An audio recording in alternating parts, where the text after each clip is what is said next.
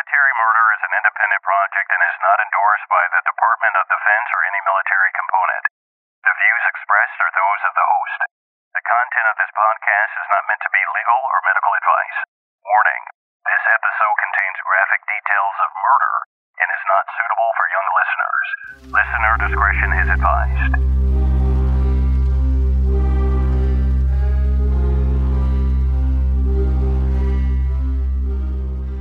Hi, True Crime Army, and welcome to Mama Margot's sneak peek of Military Prime Time. Military Prime Time is a new exclusive segment only available to those in my top tier fan club. But before I make it available to the fan club, I want everyone to get a little taste. Military Prime Time is a chance for me to tell you about current news, things that are in the headlines, that type of stuff. Things that I have been tracking in the news for weeks, months, or even sometimes just days. Sometimes there isn't a whole lot of information out there because the case is still developing, but you will hear it here and I will keep everyone up to date when the case wraps up.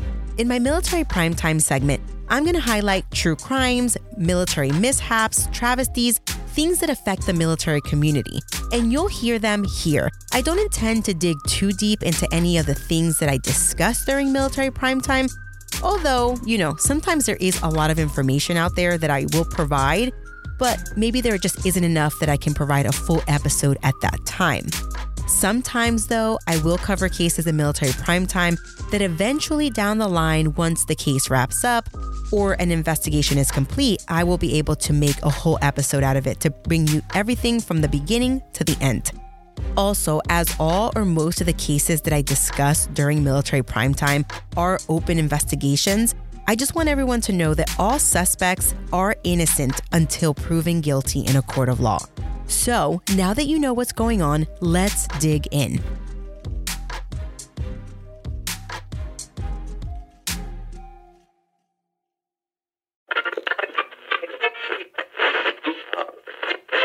A Fort Hood soldier accused of running a prostitution ring appeared in military court today. The United States military reportedly investigating whether two Navy SEALs were involved in the death of an Army Green Beret in Mali. Learning new details about what could be one of the deadliest Marine training accidents in U.S. history.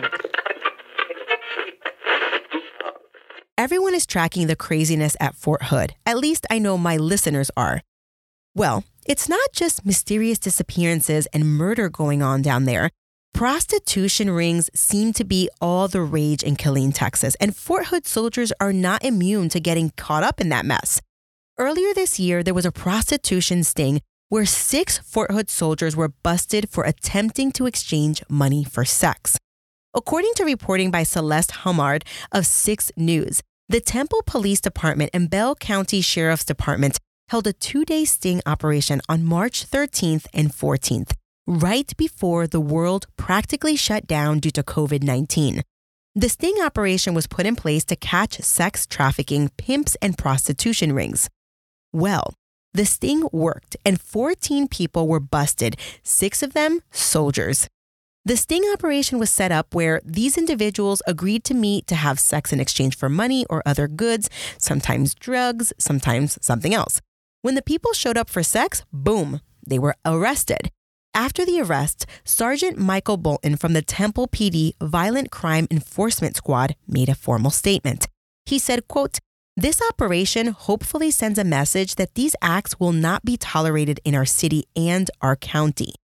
Temple PD will continue to vigilantly fight against sex trafficking while protecting those who are victimized by this industry. End quote.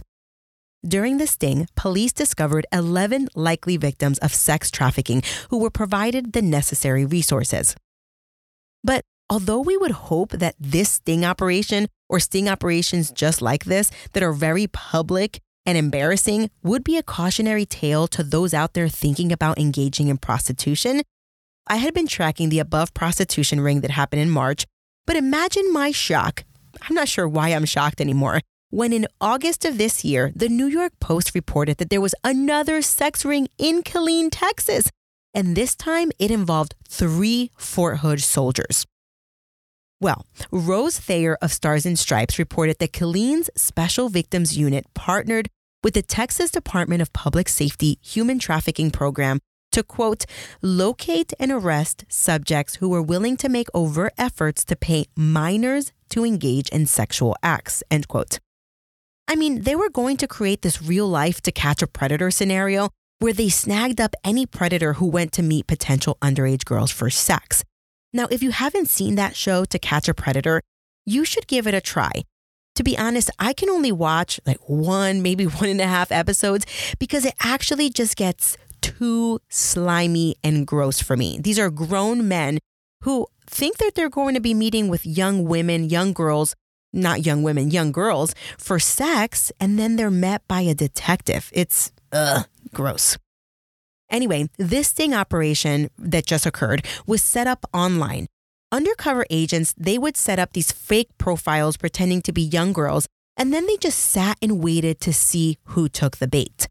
Well, the officers were on an unspecified social media network pretending to be females between the ages of 15 and 16 years old. Well, of course, three soldiers took the bait and showed up to an unspecified location to pay a young girl for sex.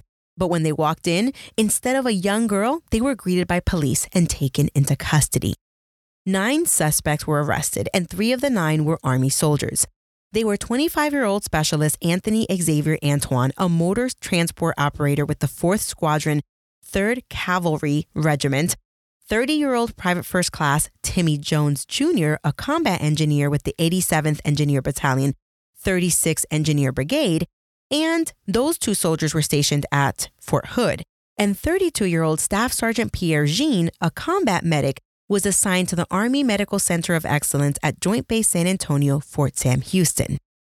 Antoine and Jones were charged with felony prostitution under the age of 18, and Jean was charged with a Class A misdemeanor for prostitution. And wait, these are just the two prostitution rings discovered this year. This happens every year. Let me take you back to 2014 when Sergeant First Class Gregory McQueen, who was stationed at Fort Hood, was assigned to the U.S. Army Sexual Harassment, Sexual Assault Response and Prevention Unit as a victim advocate. In the role of victim advocate, McQueen was tasked with providing victims of sexual harassment and sexual assault with a helping hand. He'd help them through any court martial or administrative process that they were going through he would discuss reporting options, those types of things. Well, after being busted for running his very own prostitution ring on post, the Army brought charges against McQueen. In 2015, McQueen pled guilty and was ultimately sentenced to reduction to the lowest enlisted grade, two years in jail, and he was given a dishonorable discharge. During his court martial, according to Army Times, McQueen told the judge that he recruited three cash strapped female soldiers by telling them that they would make loads of money by working with him. He organized swinger parties and stripper parties, and the females thought the extra money could be sufficient to make ends meet. The specific charges against McQueen were attempted pandering, conspiracy to solicit prostitution, failure to obey a lawful order, cruelty and maltreatment, adultery, and assault consummated by battery. The Daily Beast has a pretty shocking rundown of how McQueen did what he did, but suffice it to say that McQueen was a wolf in sheep's clothing.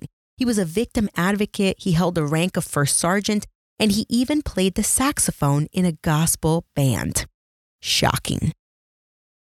Well, after McQueen, two years later, in 2017, 25 ABC reported that 20 men were arrested during a prostitution sting in Bell County, 11 of the men were, you guessed it, Fort Hood soldiers. After their arrest, the Army made a statement addressing the issue. They said, quote, Allegations such as these are taken seriously as they run counter to Army values. As always, we are supportive of local authorities and will continue to cooperate fully. Fort Hood will refrain from commenting further given that this is an ongoing investigation. End quote. The ranks of the men involved spanned from private first class to major. I could go on and on and on about prostitution rings, but you know what? Let's move on. Right now, you are listening to my new exclusive segment of Military Murder called Military Primetime. Going forward, this segment will only be available to my fan club members in the top two tiers. You have all been clamoring for months now that you want more content, and that's why I created a Patreon account. It's a place where you can get more military murder stories while also supporting your favorite indie podcaster. For the price of a cup of coffee, you get one full bonus episode a month and access to the exclusive fan club Facebook page.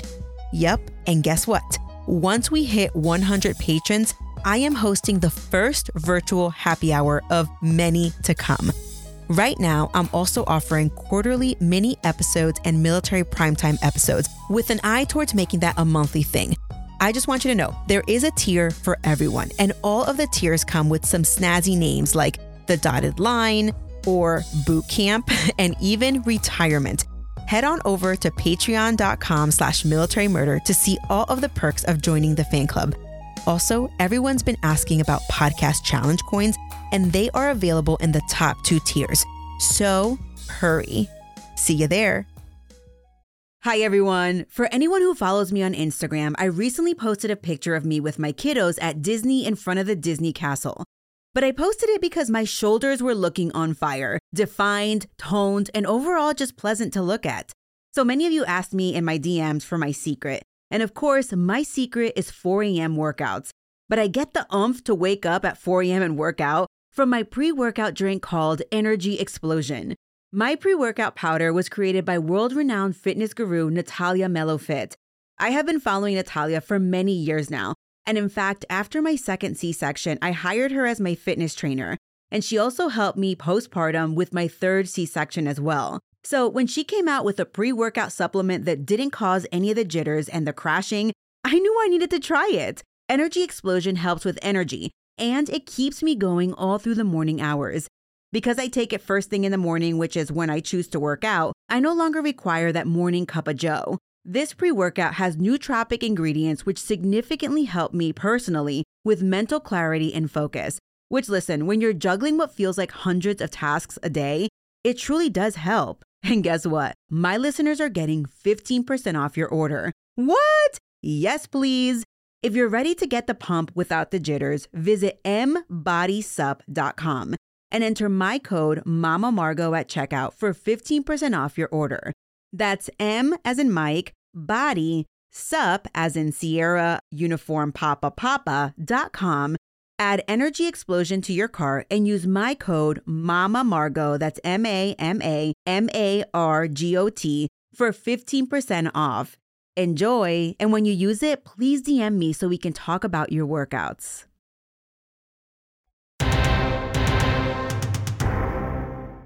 Next, I'd like to talk about the Green Beret who was murdered in 2017 during an alleged hazing incident while deployed to Bamako, Mali.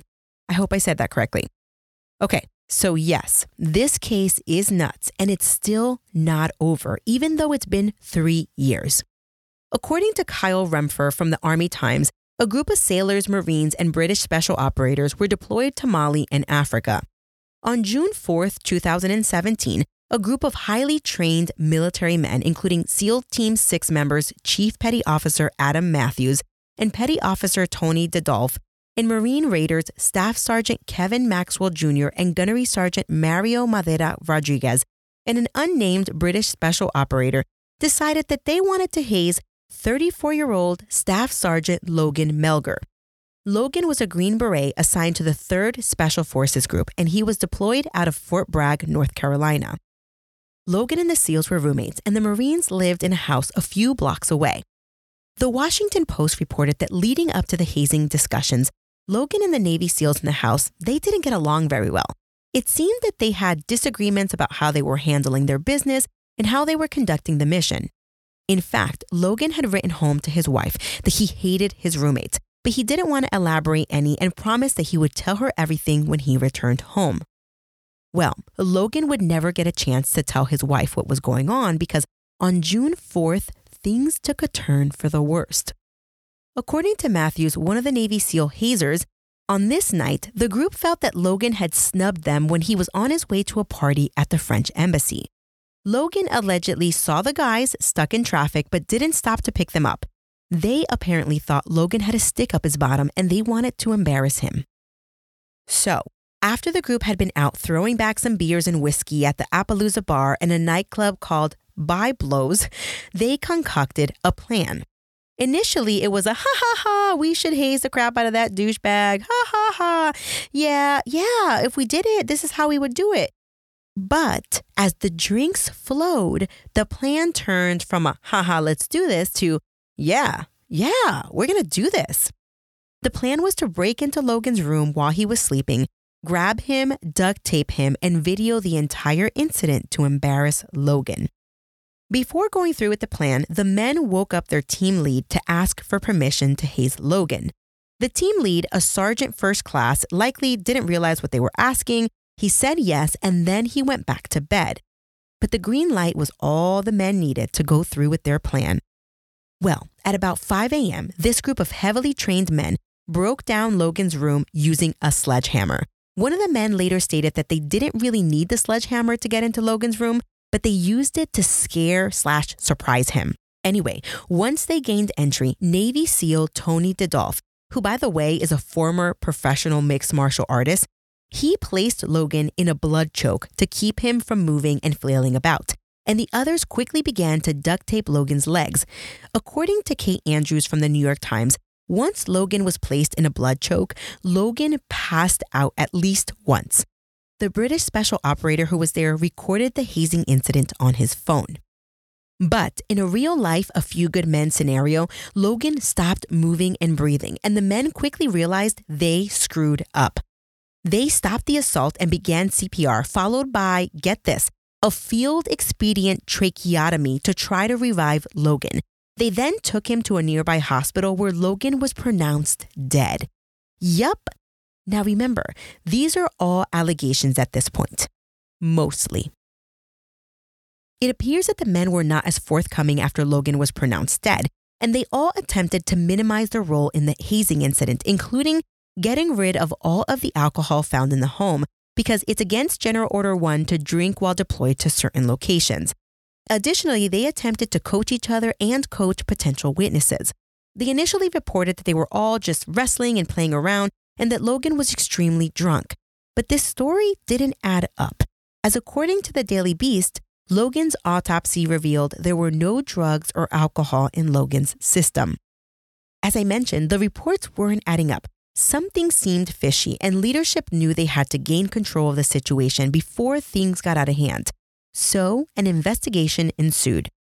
Eventually, some things came to light, and the two Navy SEALs and two Marine Raiders were charged in connection with Logan's death.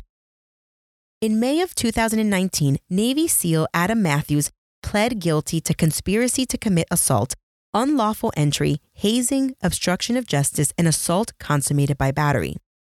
As part of a plea agreement, his case was referred to a special court martial, which is equivalent to a misdemeanor court, because the maximum sentence allowed at a court martial is one year of confinement and a bad conduct discharge.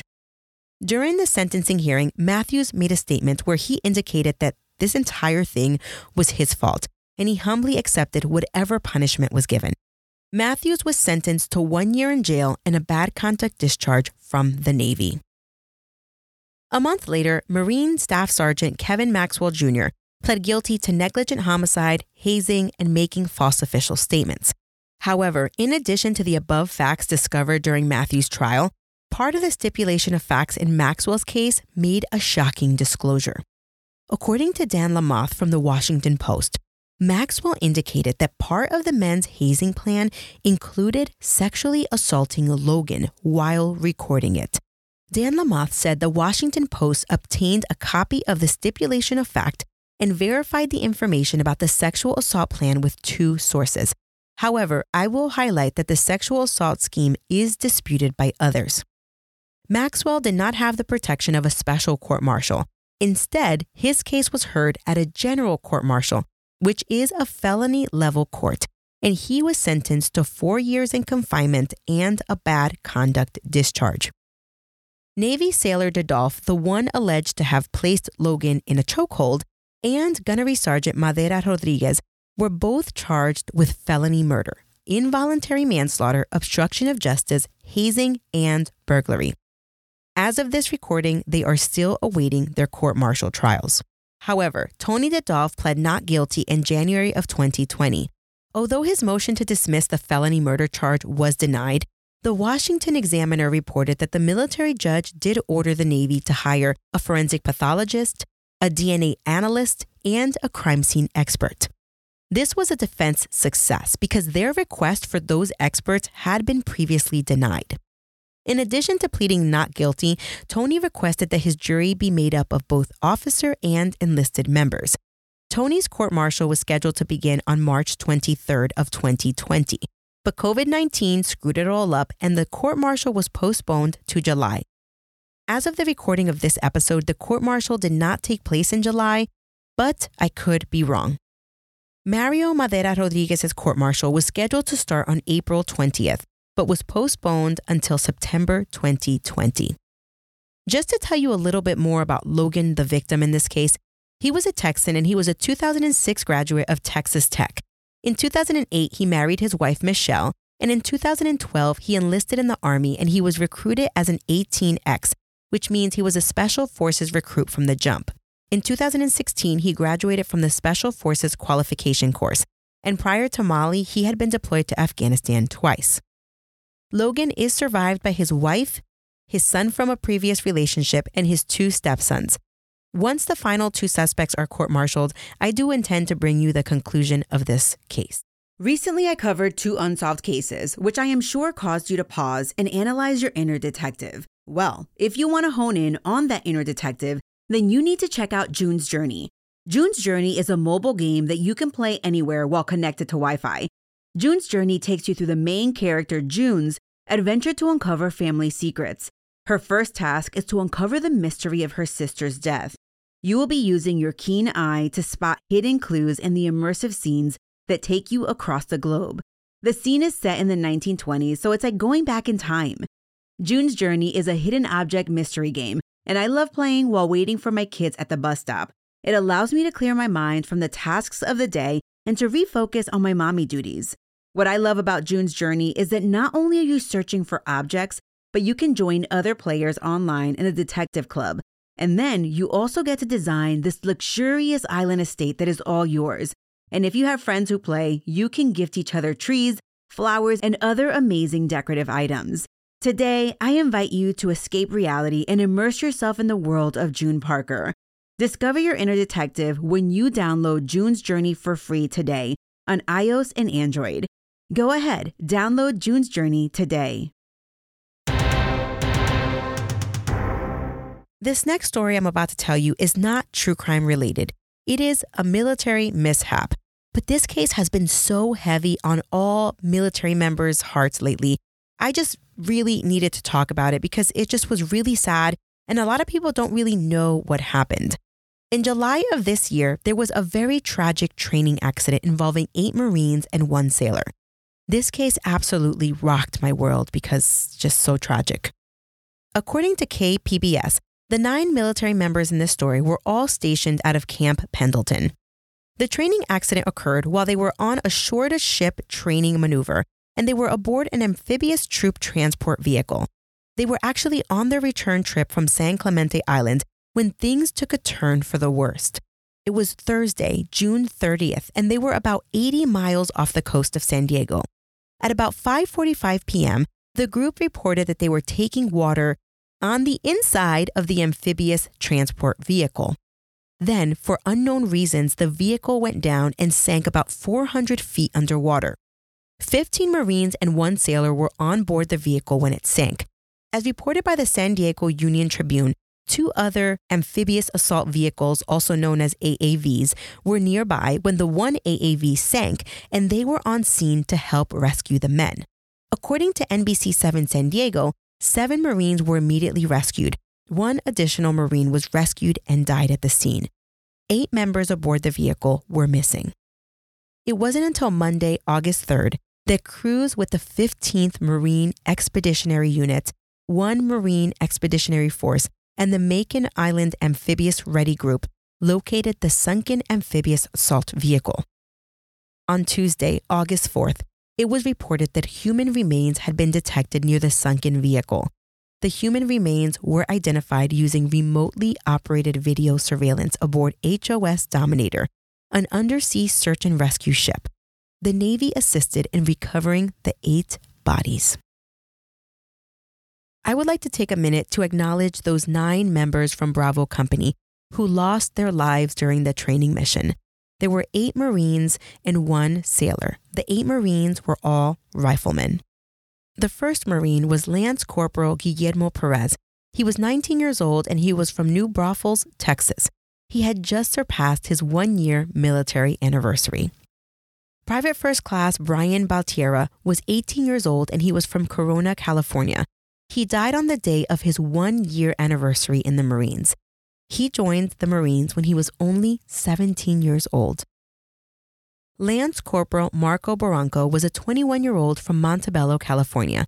According to his parents, he always wanted to be in the military, and for several Halloweens in a row when he was a child, he dressed up as a soldier. Private First Class Evan Bath was a 19 year old from Oak Creek, Wisconsin. Earlier in the day before he died, he texted his mom that he loved her and he told her he was really enjoying his job. U.S. Navy hospitalman Christopher Gnem was 22 years old and he was from Stockton, California. He went by Bobby, and when he was in high school, he was the captain of the team and he was named Most Inspirational Player. Private First Class Jack Ryan of Ostrovsky was a 20 year old from Bend, Oregon. He loved to go on hikes, and last year on Memorial Day, he independently did a rucksack hike in memory of the fallen veterans. His friend is trying to get a hiking trail named after him. Corporal Wesley Rodd was 23 years old from Harris, Texas. He was the oldest in the bunch, and he had recently become a father. Lance Corporal Chase Sweetwood was 18 years old from Portland, Oregon. He died the day before his 19th birthday. He was the oldest of five kids. Corporal Cesar Villanueva was a 21 year old from Riverside, California. He always wanted to be a Marine, and he had recently been married and hoped to start a family soon. So, of course, True Crime Army, as I was researching this case, the fact that half of the men on this mission died in what should have been a pretty simple training mission got me thinking what is an amphibious vehicle and has this happened before? Thankfully, I didn't have to look far because NBC7 San Diego had the answers. An amphibious assault vehicle is used to transport troops and their equipment from Navy ships to land. They are nicknamed Amtraks because they were originally called amphibious tractors.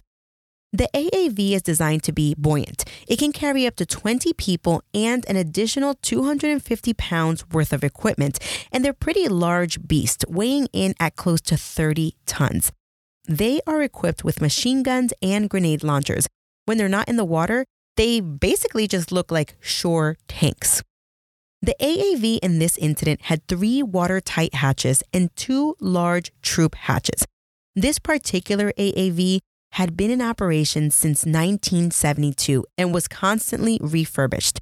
According to a New York Times article by Christine Hauser and Maria Fazio, AAVs are slow and they're considered by many Marines as particularly vulnerable because they are prone to leaking while at sea from both its rear ramp and its troop compartment. After the training incident that just happened, where the nine military men died, the Marine Corps Commandant General David Berger suspended operations of 800 plus AAVs until an accident cause was determined. It was just a precautionary move. So, as I was reading, I was like, what about prior incidents? Well, three years ago in 2017 at Camp Pendleton, 14 Marines and one sailor were driving an AAV on land when they pulled off the road in a herringbone formation. Unbeknownst to the driver, the AAV busted a gas line, severing the pipe with its tires. The exposed gas leak caught fire under the AAV, and the AAV was engulfed in flames. Everyone escaped the AAV with their lives. However, six Marines were critically injured and six others were listed as seriously injured. One Marine who was critically injured was Tegan Schmidt. According to NBC7 San Diego, Schmidt underwent painful skin grafts, lost 30 pounds, and was on a ventilator to treat his scorched lungs. However, after some time, he recovered and was finally up and walking. And one more incident that I read about in 2011, six Marines were inside an AAV when it sank during a training incident, kind of just like the one that just happened. But that incident happened in Oceanside Harbor. In that incident, one Marine died.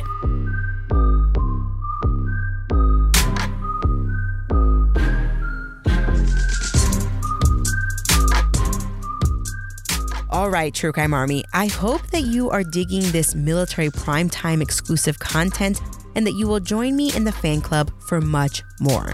There are so many cases that I'm tracking right now. Literally, there are about 45 pages open in my browser on my cell phone. But you know, I just, because I just don't want to miss out on telling you about these cases that are actively happening and just stories that are out there. But today, I am going to leave you with these three. And I've been tracking these for the first one for quite a bit of time, and then this most recent one when it happened just in July. All right. This episode was made possible by producers Z, Deb P, and Falcon 13. Thank you all so much for continuing to support the show, even though I took a little bit of a break. So that's why I say you absolutely rock. Thank you so much. As always, this show is created by Mama Margot Productions and the music was created by Tyops. As this episode of Military Prime Time reveals, life is short. Evil is out there, pranks can turn sour real quick, paying for sex is always illegal, and tragic accidents happen. So tonight, hug your loved ones a little tighter and always be aware of your surroundings. Until next time, remember, you have a fabulous week, and I'll keep digging to bring you more military prime time in the fan club. Shh, Mom's working on our podcast.